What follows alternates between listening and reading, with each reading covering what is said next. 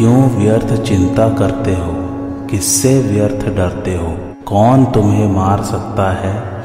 आत्मा न पैदा होती है, न मरती है। जो हुआ, वह अच्छा ही हुआ। जो हो रहा है, वह अच्छा ही हो रहा है। जो होगा, वह भी अच्छा ही होगा। तुम भूत का पश्चाताप न करो, भविष्य की चिंता न करो। वर्तमान चल रहा है, वर्तमान में रहकर जीवन जीना ही सार्थक है। तुम्हारा क्या गया जो तुम रोते हो? तुम क्या लेकर आए थे जिसके खो जाने का तुम पश्चाताप करते हो? तुमने क्या पैदा किया था जिसका नाश हो गया? तुम कुछ भी लेकर नहीं आए। जो कुछ भी लिया, यहीं से लिया। जो कुछ दिया, यहीं पर दिया। खाली हाथ आए, खाली हाथ ही चले। जय श्री कृष्ण, मेरे सभी प्यारे कथा श्रोताओं को। मेरा नाम है नमित अग्रवाल और स्वागत है आपका मेरे चैनल कथावाचक में। पिछली कथा में हम लोगों ने फल की इच्छा के बारे में पढ़ा था, जो कि भगवान कहते हैं कि मनुष्य को नहीं करनी चाहिए और निष्काम भाव से कर्म करना चाहिए। आइए आज की कथा आरंभ करते हैं। बुद्धि दो तरह की होती है, अव्यवसायत्मिका और व्यवसायत्मिका, जिसमें सांसारिक सुख, भोग, आराम मान बढ़ाई आदि प्राप्त करने का ध्येय होता है, वह बुद्धि अव्यवसायत्मिका होती है, जिसमें समता की प्राप्ति करने का, अपना कल्याण करने का ही उद्देश्य रहता है, वह बुद्धि व्यवसायत्मिका होती है। अव्यवसायत्मिका बुद्धि अनंत होती है और व्यवसायत्मिका बुद्धि एक होती है। जिसकी बुद्धि अव्यवसायत्मिका होती है, वह स्वयं अव्यवसायी होता है, तथा वह संसारी होता है। जिसकी बुद्धि व्यवसायत्मिका होती है, वह स्वयं व्यवसायी होता है तथा वह साधक होता है। समता भी दो तरह की होती है, साधन रूप समता और साध्य रूप समता। साधन रूप समता अंतकरण की होती है और साध्य रूप समता परमात्मा स्वरूप की होती है। सिद्धि, असिद्धि, अनुकूलता, प्रतिकूलता आदि में सम रहना, अर्थात अंतकरण में राग द्वेष का न होना साधन रूप समता है, जिसका वर्णन गीता में अधिक हुआ है। इस साधन रूप समता से जिस स्वतः सिद्ध समता की प्राप्ति होती है, वह साध्य रूप समता है। अब इन चारों भेदों को यो समझे कि एक संसारी होता है और एक साधक होता है, एक साधन होता है और एक साध्य होता है। भोग भोगना और संग्रह करना, यही जिसका उद्देश्य होता है, वह संसारी होता है। उसकी एक व्यवसायत्मिका बुद्धि नहीं होती, प्रत्युत कामना रूपी शाखाओं वाली अनंत बुद्धियाँ होती हैं। मेरे को तो समता की प्राप्ति ही करनी है, चाहे जो हो जाए। ऐसा निश्चय करने वाले की व्यवसायत्मिका बुद्धि होती है। ऐसा साधक जब व्यवहार क्षेत्र में आता है, तब उसके सामने सिद्धि, असिद्धि, लाभ, हानि, अनुकूल, प्रतिकूल परिस्थिति आदि आने पर वह उनमें सम रहता है, राग द्वेष नहीं करता। इस साधन रूप समता से वह संसार से ऊँचा उड़ जाता है। साधन रूप समता से स्वतः सिद्ध समरूप परमात्मा की प्राप्ति हो जाती है। जिस समबुद्धि का वर्णन हुआ है, सकाम कर्म की अपेक्षा, उस समबुद्धि की श्रेष्ठता आगे के श्लोक में बताते हैं। दूरेण हरावरम कर्म, बुद्धि योगा धनंजय, बुद्धौ शरण मन विच कृपणा, फल हेतव। अर्थात समता की अपेक्षा सकाम कर्म दूर से अत्यंत ही निकृष्ट है। अतः हे धनंजय, तू समता का आश्रय ले, क्योंकि फल के हेतु बनने वाले अत्यंत दीन है। भावार्थ बुद्धि योग अर्थात समता की अपेक्षा सकाम भाव से कर्म करना अत्यंत ही निकृष्ट है। कारण कि कर्म भी उत्पन्न और नष्ट होते हैं, तथा उन कर्मों के फल का भी संयोग और वियोग होता है। परंतु समता नित्य है, उसका कभी वियोग नहीं होता, उसमें कोई विकृति नहीं आती। अतः समता की अपेक्षा सकाम कर्म अत्यंत ही निकृष्ट है। निकृष्ट अर्थात नीच है। संपूर्ण कर्मों में समता ही श्रेष्ठ है। समता के बिना तो मात्र जीव कर्म करते ही रहते हैं तथा उन कर्मों के परिणाम में जनते मरते और दुख भोगते रहते हैं। कारण कि समता के बिना कर्मों में उद्धार करने की ताकत नहीं है। कर्मों में समता ही कुशलता है। अगर कर्मों में समता नहीं होगी तो शरीर में अहमता ममता हो जाएगी और शरीर में अहमता ममता होना ही पशु बुद्धि है। जैसे प्रकाश और अंधकार कभी समकक्ष नहीं हो सकते, ऐसे ही बुद्धि योग और सकाम कर्म भी कभी समकक्ष नहीं हो सकते। इन दोनों में दिन रात की तरह महान अंतर है। कारण कि बुद्धि योग तो परमात्मा की प्राप्ति कराने वाला है और सकाम, कर्म, जन्म, मरण देने वाला है। तू समता की शरण ले। समता में निरंतर स्थित रहना ही उसकी शरण लेना है। समता में स्थित रहने से ही तुझे स्वरूप में अपनी स्थिति का अनुभव होगा। कर्मों के फल का हेतु बनना अत्यंत निकृष्ट है। कर्म, कर्मफल कर्म सामग्री और शरीर आदि करणों के साथ अपना संबंध जोड़ लेना ही कर्म फल का हेतु बनना है। कर्म और कर्म फल का विभाग अलग है तथा इन दोनों से रहित जो नित्य तत्व है, उसका विभाग अलग है। वह नित्य तत्व अनित्य कर्म फल के आश्रित हो जाए, इसके समान निकृष्टता और क्या होगी? योग की अपेक्षा कर्म दूर से ही निकृष्ट है, अर्थात कल्याणकारक नहीं है। जैसे पर्वत से अणु बहुत दूर है, अर्थात अणु को पर्वत के पास रखकर दोनों की तुलना नहीं की जा सकती, ऐसे ही योग से कर्म बहुत दूर है, अर्थात योग और कर्म की तुलना नहीं की जा सकती। कर्मों में योग ही कुशलता है, इसलिए योग के बिना कर्म निकृष्ट है, निरर्थक है और बाधक है। योग के बिना कर्म और ज्ञान दोनों निरर्थक है। पर भक्ति निरर्थक नहीं है, कारण कि भक्ति में भगवान के साथ संबंध रहता है, अतः भगवान स्वयं भक्त को योग प्रदान करते हैं। कर्म योग में कर्म करण सापेक्ष है, पर योग करण निरपेक्ष है। योग की प्राप्ति कर्म से नहीं होती, प्रत्युत सेवा त्याग से होती है। अतः कर्म योग कर्म नहीं है।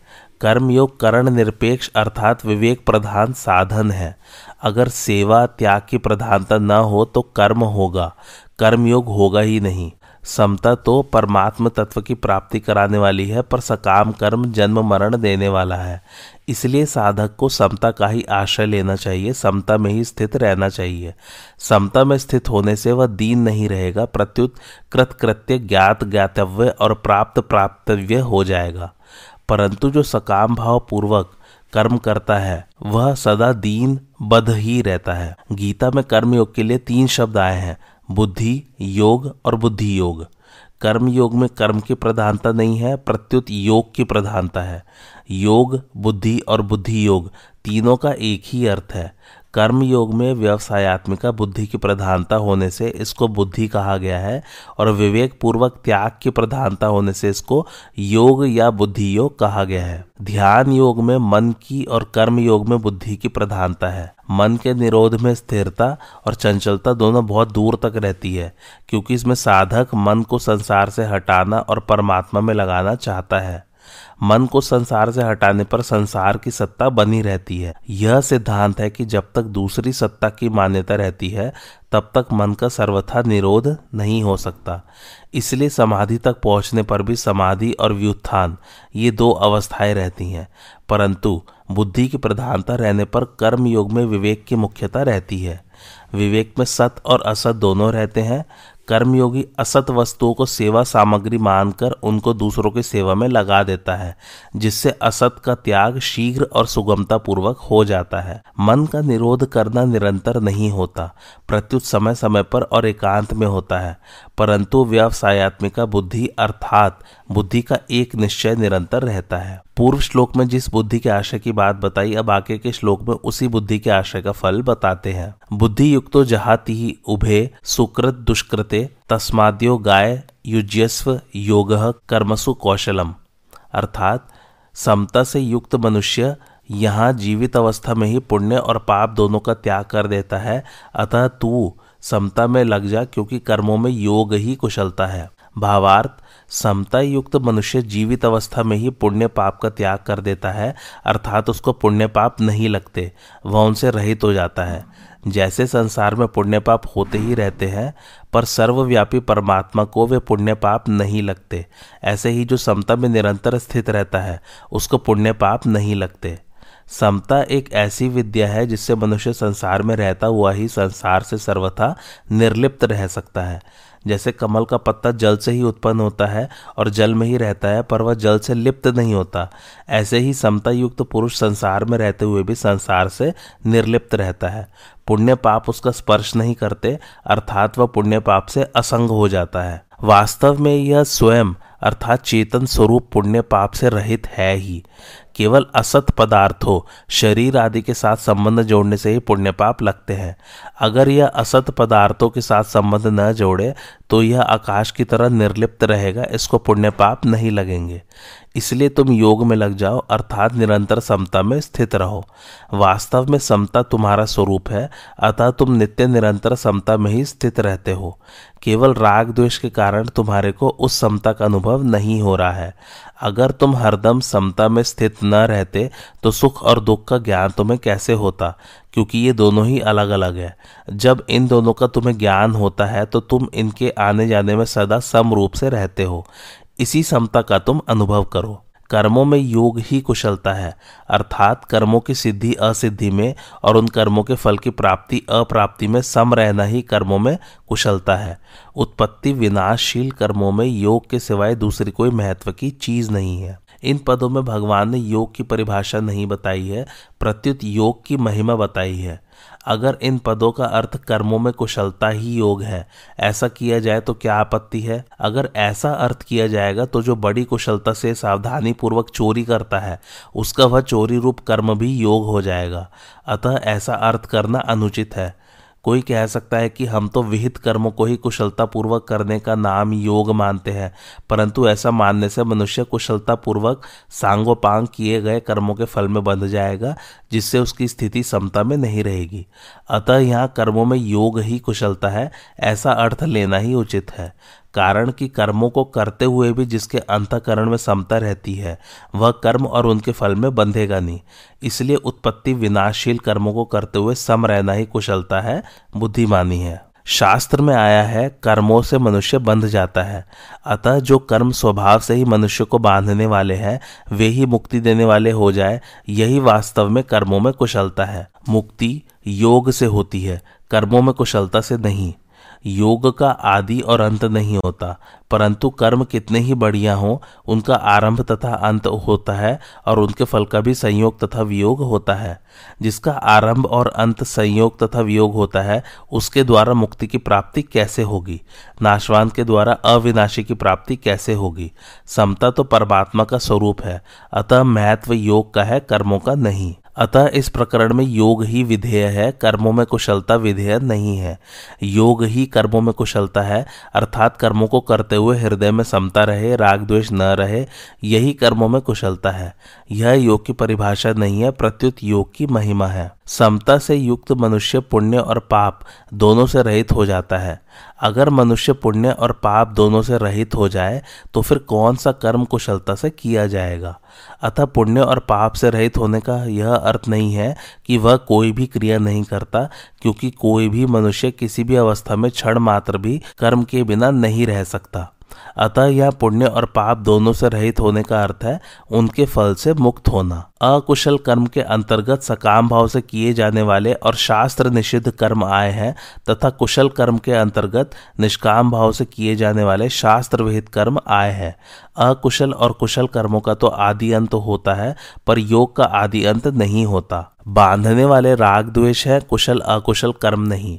अतः राग पूर्वक किए गए कर्म कितने ही श्रेष्ठ क्यों न हो, वे बांधने वाले हैं ही, क्योंकि उन कर्मों से ब्रह्मलोक की प्राप्ति भी हो जाए तो भी वहाँ से लौटकर पीछे आना पड़ता है। इसलिए जो मनुष्य अकुशल कर्म का त्याग द्वेष पूर्वक नहीं करता और कुशल कर्म का आचरण राग पूर्वक नहीं करता, वही वास्तव में त्यागी, बुद्धिमान, संदेह रहित और अपने स्वरूप में स्थित है। भगवान भी योग में स्थित होकर कर्म करने की आज्ञा देते हैं। तात्पर्य है कि कर्मों का महत्व नहीं है, प्रत्युत योग अर्थात समता का ही महत्व है। अतः कर्मों में योग ही कुशलता है। अब पीछे के श्लोक को पुष्ट करने के लिए भगवान आगे के श्लोक में उदाहरण देते हैं। कर्मजम बुद्धि युक्ता ही फलम त्यक्तवा मनीषिणम जन्म बंध विनिर्मुक्ता पदम गच्छन्त्य नामियम अर्थात कारण की समता युक्त बुद्धिमान साधक, कर्मजन्य फल का अर्थात संसार मात्र का त्याग करके जन्म रूप बंधन से मुक्त होकर निर्विकार पद को प्राप्त हो जाते हैं। भावार्थ, जो समता से युक्त है, वे ही वास्तव में मनीषी अर्थात बुद्धिमान है। जो मनुष्य अकुशल कर्मों से द्वेष नहीं करता और कुशल कर्मों में राग नहीं करता, वह मेधावी अर्थात बुद्धिमान है। कर्म तो फल के रूप में परिणत होता ही है, उसके फल का त्याग कोई कर ही नहीं सकता। जैसे कोई खेती में निष्काम भाव से बीज बोए तो क्या खेती में अनाज नहीं होगा?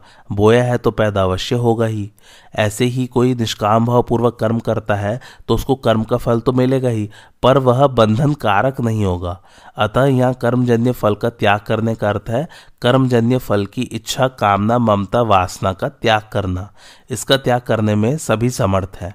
समता युक्त मनीषी साधक जन्म रूप बंधन से मुक्त हो जाते हैं, कारण कि समता में स्थित हो जाने से उनमें राग, द्वेष, कामना, वासना, ममता आदि दोष किंचित मात्र भी नहीं रहते, अतः उनके पुनर्जन्म का कारण ही नहीं रहता। वे जन्म मरण रूप बंधन से सदा के लिए मुक्त हो जाते हैं। आमय, नाम रोग का है। रोग एक विकार है, जिसमें किंचित मात्र भी किसी प्रकार का विकार न हो, उसको अनामय अर्थात निर्विकार कहते हैं। समता युक्त मनीषी लोग ऐसे निर्विकार पद को प्राप्त हो जाते हैं। यद्यपि गीता में सत्वगुण को भी अनामय कहा गया है, पर वास्तव में अनामय अर्थात निर्विकार तो अपना स्वरूप अथवा परमात्म तत्व ही है, क्योंकि वह गुणातीत तत्व है जिसको प्राप्त होकर फिर किसी को भी जन्म मरण के चक्कर में नहीं आना पड़ता। परमात्म तत्व की प्राप्ति में हेतु होने से भगवान ने सत्वगुण को भी अनामय कह दिया है। अनामय पद को प्राप्त होना क्या है? प्रकृति विकारशील है तो उसका कार्य शरीर संसार भी विकारशील है। स्वयं निर्विकार होते हुए भी जब यह विकारी शरीर के साथ तादात्म्य कर लेता है, तब यह अपने को भी विकारी मान लेता है। परंतु जब यह शरीर के साथ माने हुए संबंध का त्याग कर देता है, तब इसको अपने सहज निर्विकार स्वरूप का अनुभव हो जाता है। इस स्वाभाविक निर्विकारता का अनुभव होने को ही यहाँ अनामय पद को प्राप्त होना कहा गया है। जो भी समता में स्थित हो जाते हैं, वे सबके सब अनामय पद को प्राप्त हो जाते हैं, मुक्त हो जाते हैं। उनमें से कोई भी बाकी नहीं रहता। इस तरह समता अनामय पद की प्राप्ति का अचूक उपाय है। इससे यह नियम सिद्ध होता है कि जब उत्पत्ति विनाशशील पदार्थों के साथ संबंध नहीं रहता, तब स्वतः सिद्ध निर्विकारता का अनुभव हो जाता है।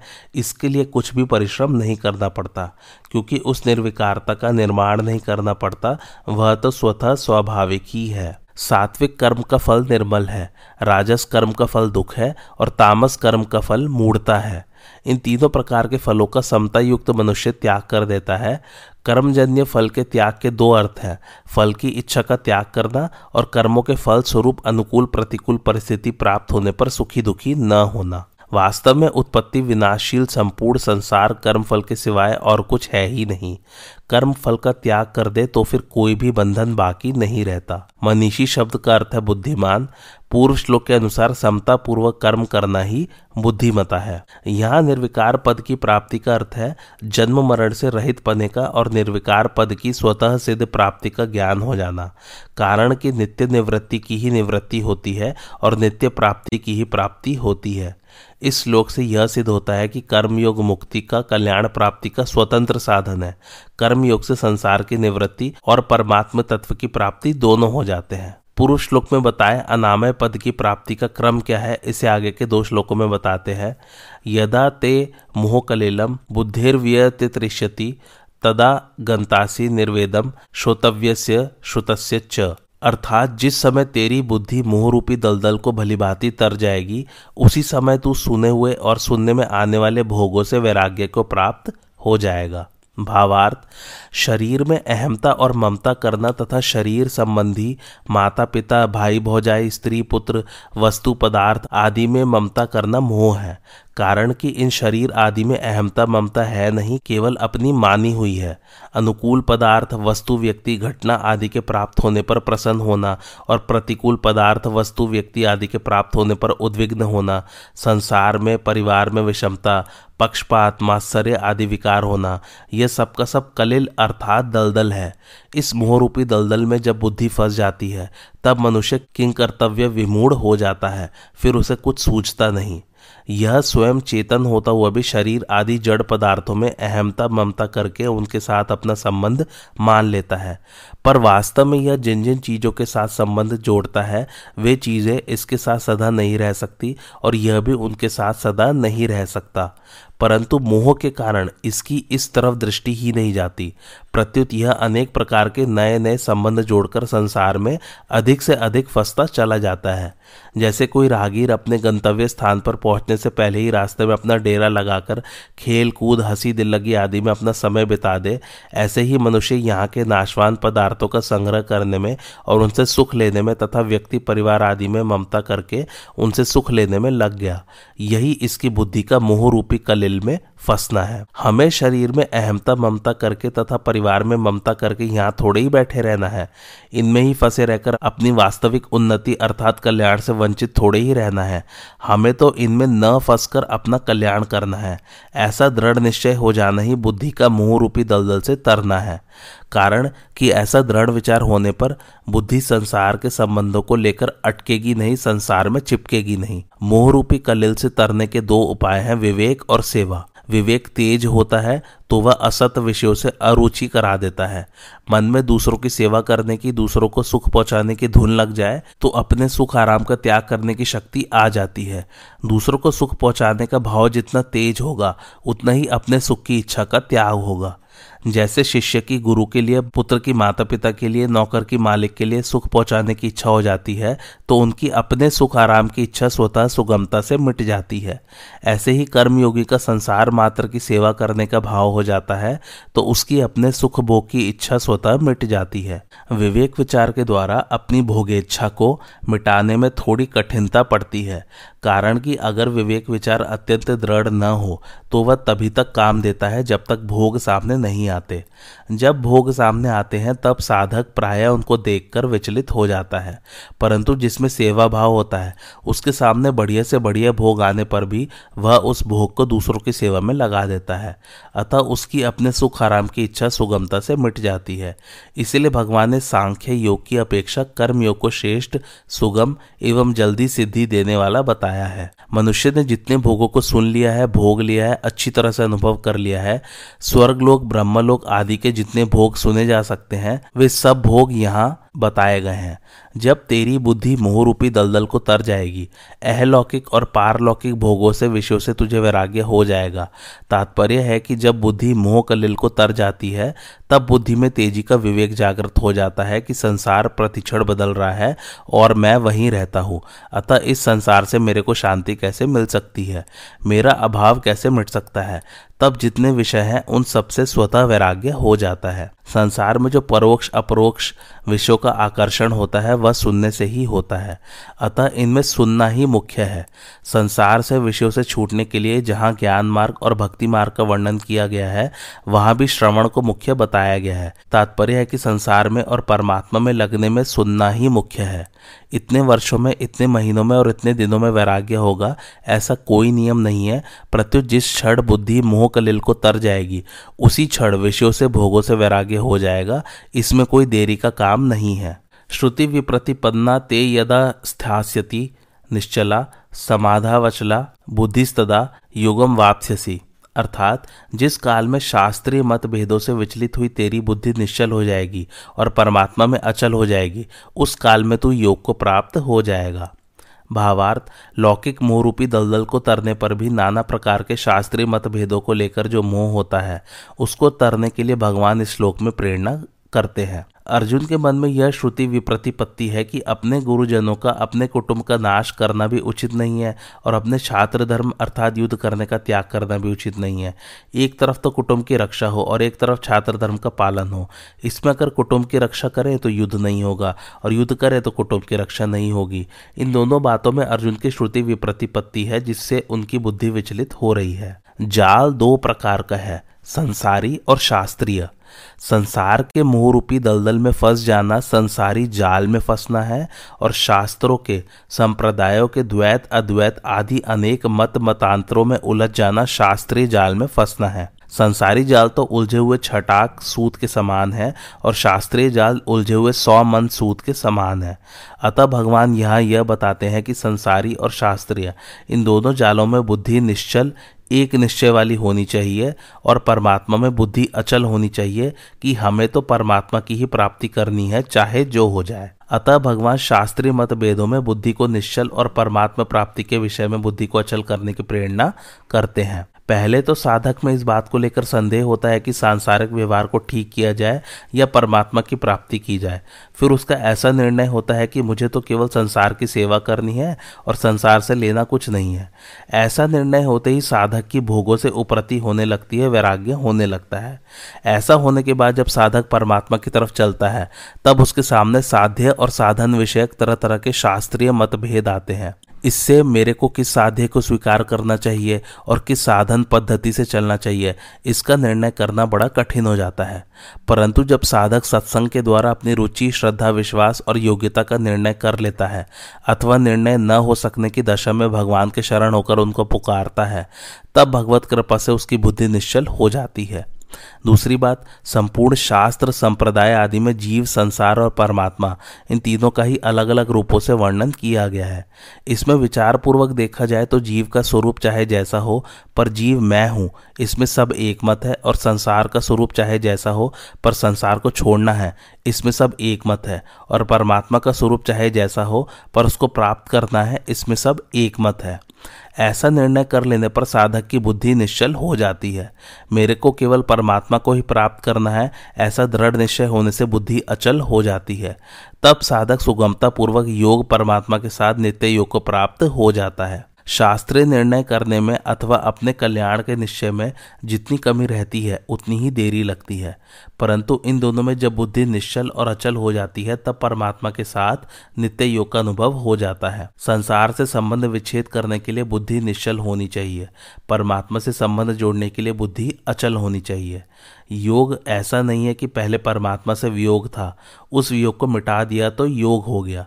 प्रत्युत असत पदार्थों के साथ भूल से माने हुए संबंध का सर्वथा वियोग हो जाने का नाम योग है, अर्थात मनुष्य की सदा से जो वास्तविक स्थिति परमात्मा से नित्य योग है, उस स्थिति में स्थित होना योग है। वह वास्तविक स्थिति ऐसी विलक्षण है कि उससे कभी वियोग होता ही नहीं, होना संभव ही नहीं।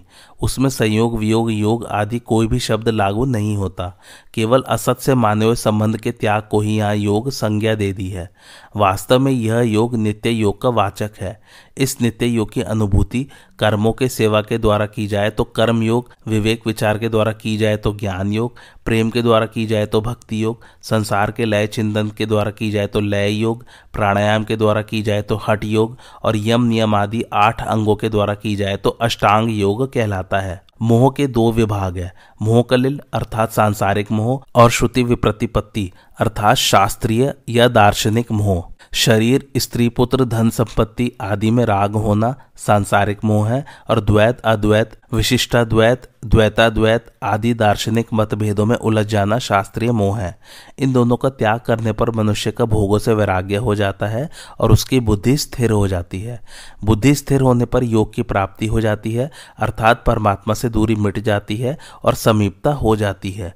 कर्म योग से समीपता होती है, ज्ञान योग से अभेद होता है और भक्ति योग से अभिन्नता होती है। कर्म योग और ज्ञान योग दोनों में से एक की सिद्धि होने पर साधक दोनों के फल को प्राप्त कर लेता है। मनुष्य का केवल अपने कल्याण का उद्देश्य हो और धन संपत्ति, कुटुंब, परिवार आदि से कोई स्वार्थ का संबंध न हो तो वह सांसारिक मोह से तर जाता है। पुस्तकों की पढ़ाई करने का, शास्त्रों की बातें सीखने का उद्देश्य न हो, प्रत्युत केवल तत्व का अनुभव करने का उद्देश्य हो तो वह शास्त्रीय मोह से तर जाता है। तात्पर्य है कि साधक को न तो सांसारिक मोह की मुख्यता रखनी है और न शास्त्रीय मतभेद की मुख्यता रखनी है। अर्थात किसी मत संप्रदाय का कोई आग्रह नहीं रखना है। ऐसा होने पर वह योग का, मुक्ति का अथवा भक्ति का अधिकारी हो जाता है। इससे अधिक किसी अधिकार विशेष की ज़रूरत नहीं है। मोह कलिल और श्रुति विप्रतिपत्ति दूर होने पर योग को प्राप्त हुए स्थिर, बुद्धि वाले पुरुष के विषय में अर्जुन प्रश्न करते हैं। अर्जुन उवाच। स्थित प्रज्ञस्य का भाषा समाधिस्थस्य केशव स्थितधि किम प्रभाषेत किमासीत व्रजेत किम अर्थात, अर्जुन बोले, हे केशव, परमात्मा में स्थित स्थिर बुद्धि वाले मनुष्य के क्या लक्षण होते हैं? वह स्थिर बुद्धि वाला मनुष्य कैसे बोलता है, कैसे बैठता है और कैसे चलता है? अर्थात व्यवहार करता है। भावार्थ ज्ञान योगी साधक की तो प्राय साधन अवस्था में ही कर्मों से उपरति हो जाती है। सिद्ध अवस्था में वह कर्मों से विशेष उपराम हो जाता है। भक्ति योगी साधक की भी साधन अवस्था में जप, ध्यान, सत्संग, स्वाध्याय आदि भगवत संबंधी कर्म करने की रुचि होती है और इनकी बहुलता भी होती है। सिद्ध अवस्था में तो भगवत संबंधी कर्म विशेषता से होते हैं। इस तरह ज्ञान योगी और भक्ति योगी दोनों की साधन और सिद्ध अवस्था में अंतर आ जाता है, पर कर्म योगी की साधन और सिद्ध अवस्था में अंतर नहीं आता। उसका दोनों अवस्थाओं में कर्म करने का प्रवाह ज्यो का त्यो चलता रहता है। कारण कि साधन अवस्था में उसका कर्म करने का प्रवाह रहा है और उसके योग पर आरूढ़ होने में भी कर्म ही खास कारण रहे हैं। अतः भगवान ने सिद्ध के लक्षणों में साधक जिस तरह सिद्ध हो सके, उसके साधन भी बता दिए हैं और जो सिद्ध हो गए हैं, उनके लक्षण भी बता दिए हैं। अब भगवान आगे के श्लोक में अर्जुन के पहले प्रश्न का उत्तर देते हैं। श्री भगवान उवाच प्रजहाति यदा कामान सर्वान पार्थ, मनोगतान आत्मन्यवात्मना तुष्ट स्थित प्रज्ञस्त दोचते अर्थात भगवान बोले, हे प्रथानंदन, जिस काल में साधक मन में आई संपूर्ण कामनाओं का भली भांति त्याग कर देता है और अपने आप से अपने आप में ही संतुष्ट रहता है, उस काल में वह स्थिर बुद्धि कहा जाता है। भावार्थ, गीता की यह एक शैली है कि जो साधक, जिस साधन जैसे कि कर्मयोग भक्ति योग आदि के द्वारा सिद्ध होता है, उसी साधन से उसकी पूर्णता का वर्णन किया जाता है। जैसे भक्ति योग में साधक भगवान के सिवाय और कुछ है ही नहीं, ऐसे अनन्य योग से उपासना करता है। अतः सिद्धावस्था में वह संपूर्ण प्राणियों में द्वेष भाव से रहित हो जाता है। ज्ञान योग में साधक स्वयं को गुणों से सर्वथा असंबंध एवं निर्लिप्त देखता है। अतः सिद्धावस्था में वह संपूर्ण गुणों से सर्वथा अतीत हो जाता है। ऐसे ही कर्म योग में कामना के त्याग की बात मुख्य कही गई है। अतः सिद्धावस्था में वह संपूर्ण कामनाओं का त्याग कर देता है। यह बात इस श्लोक में बताते हैं। इन पदों का तात्पर्य यही हुआ कि कामना न तो स्वयं में है और न मन में ही है। कामना तो आने जाने वाली है और स्वयं निरंतर रहने वाला है। अतः स्वयं में कामना कैसे हो सकती है? मन एक करण है और उसमें भी कामना निरंतर नहीं रहती, प्रत्युत उसमें आती है। अतः मन में भी कामना कैसे हो सकती है? परंतु शरीर, इंद्रिया, मन, बुद्धि से तादात्म्य होने के कारण मनुष्य मन में आने वाली कामनाओं को अपने में मान लेता है। साधक कामनाओं का सर्वथा त्याग कर देता है, किसी भी कामना का कोई भी अंश किंचित मात्र भी नहीं रहता। अपने स्वरूप का कभी त्याग नहीं होता और जिससे अपना कुछ भी संबंध नहीं है, उसका भी त्याग नहीं होता। त्याग उसी का होता है जो अपना नहीं है, पर उसको अपना मान लिया है। ऐसे ही कामना अपने में नहीं है, पर उसको अपने में मान लिया है। तात्पर्य है कि कोई भी कामना न रहे और किसी भी कामना का कोई भी अंश बाकी न रहे। जिस काल में संपूर्ण कामनाओं का त्याग कर देता है और अपने आप से अपने आप में ही संतुष्ट रहता है, अर्थात अपने आप में सहज, स्वाभाविक संतोष होता है। संतोष दो तरह का होता है। एक संतोष गुण है और एक संतोष स्वरूप है।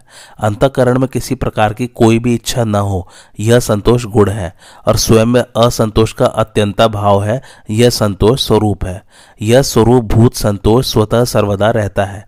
इसके लिए कोई अभ्यास या विचार नहीं करना पड़ता। स्वरूप भूत संतोष में बुद्धि स्वतः स्थिर रहती है। स्वयं जब बहुशाखाओं वाली अनंत कामनाओं को अपने में मानता था, उस समय भी वास्तव में कामनाएँ अपने में नहीं थी और स्वयं स्थित प्रज्ञ ही था। परंतु उस समय अपने में कामनाएँ मानने के कारण बुद्धि स्थिर न होने से वह स्थित प्रज्ञा नहीं कहा जाता था, अर्थात उसको अपनी स्थित प्रज्ञता का अनुभव नहीं होता था। अब उसने अपने में से संपूर्ण कामनाओं का त्याग कर दिया, अर्थात उनकी मान्यता को हटा दिया। तब वह स्थित प्रज्ञ कहा जाता है, अर्थात उसको अपनी स्थित प्रज्ञता का अनुभव हो जाता है। साधक तो बुद्धि को स्थिर बनाता है, परंतु कामनाओं का सर्वथा त्याग होने पर बुद्धि को स्थिर बनाना नहीं पड़ता, वह स्वतः स्वाभाविक स्थिर हो जाती है। कर्म योग में साधक का कर्मों से ज़्यादा संबंध रहता है, उसके लिए योग में आरूढ़ होने में भी कर्म कारण है। इसलिए कर्म योगी का कर्मों के साथ संबंध साधक अवस्था में भी रहता है और सिद्धावस्था में भी। सिद्धावस्था में कर्मयोगी के द्वारा मर्यादा के अनुसार कर्म होते रहते हैं, जो दूसरों के लिए आदर्श होते हैं।